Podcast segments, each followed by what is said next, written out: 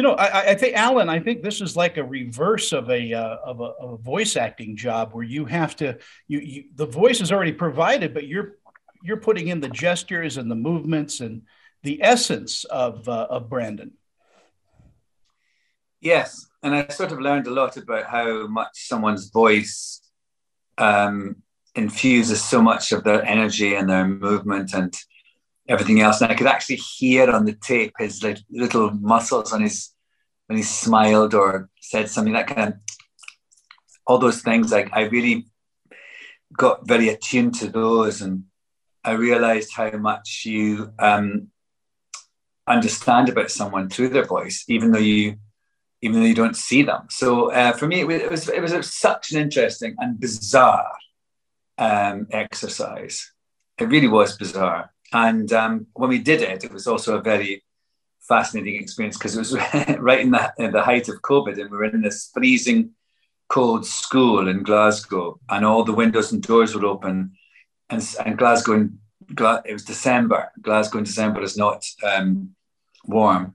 So we're all freezing cold and uh, having this tape going endlessly with all the lines coming on it. It was, it was a really, uh, the whole thing was bizarre actually and it is, it is it is funny to look back on it and and um, think we've made this really amazing film out of an utterly bizarre experience. Yeah, it is. It is absolutely, and I love the fact, Jono, that you use multimedia in this. You have animation. You've got all kinds of wonderful, you know, things to keep the viewer just occupied. Yeah, it all came. It, I mean, it all came bit by bit. And weirdly, actually, you know, we we, we filmed Alan's um, uh, contribution and that was the second last part of the jigsaw that we did. And the very last part that we did is actually the animation. Hmm. Um, we had been looking at various ways of illustrating the backstory. And I knew with such a complex and complicated plot, um, I wanted to find a really simple way to share it with people. Uh, we had a storyboarded cut of the film. And um, actually, it was through I was watching Marvel's WandaVision, and I was totally blown away. Every episode, they perfectly styled a, a different era of American American sitcom history. And I just thought, well, is there a way we can do that in a kind of simple animation form? And I had this brainwave that, of course, Brandon arrived in our class with this monotone North American accent, big curly hair, and glasses. He was Daria. And, you know, it's the 1990s. What better way to kind of illustrate it than with a nod to this icon of 90s animation, Daria? And so we did that, and then we we we flashed back to an earlier era in the film as well, and we looked at things like the Archies and Scooby Doo for that.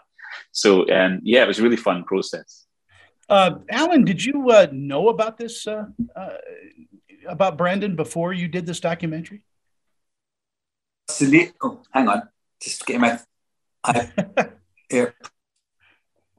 yeah, I absolutely did. It was a huge story in Scotland, and and and in the UK in general, actually.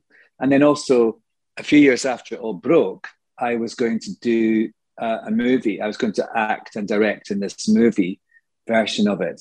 It was called Younger Than Springtime. So I had a big sort of connection to it from a quarter of a century ago. And then the, the movie I was going to do kind of fell apart as they're wont to do. And then I just sort of thought, oh, that's a shame, you know, uh, uh, and moved on. But then it's one of the nice things about getting older is that it can happen that uh, things come back to you and memories come back to you. And uh, this film is an example of both those things because this character came back to me via Jono uh, making this documentary, and also memory is a big part of the film and the way that it kind of changes, and even a collective group like the classmates in this film can have very, very, very differing memories of something they all experienced together. Well, I want to thank you both for your time uh, today. Thank you for this documentary. It's terrific. And Alan, congratulations on Schmigadoon. It's one of my favorite performances uh, that you've done. You're just terrific. Oh, thanks so much. We just did the second one, Schmicago. Schmicago. Oh, there we go. Love you both. Talk to you later. Thanks, Tony. Bye. Thank you. Bye bye. Thanks, Tony. Thank you.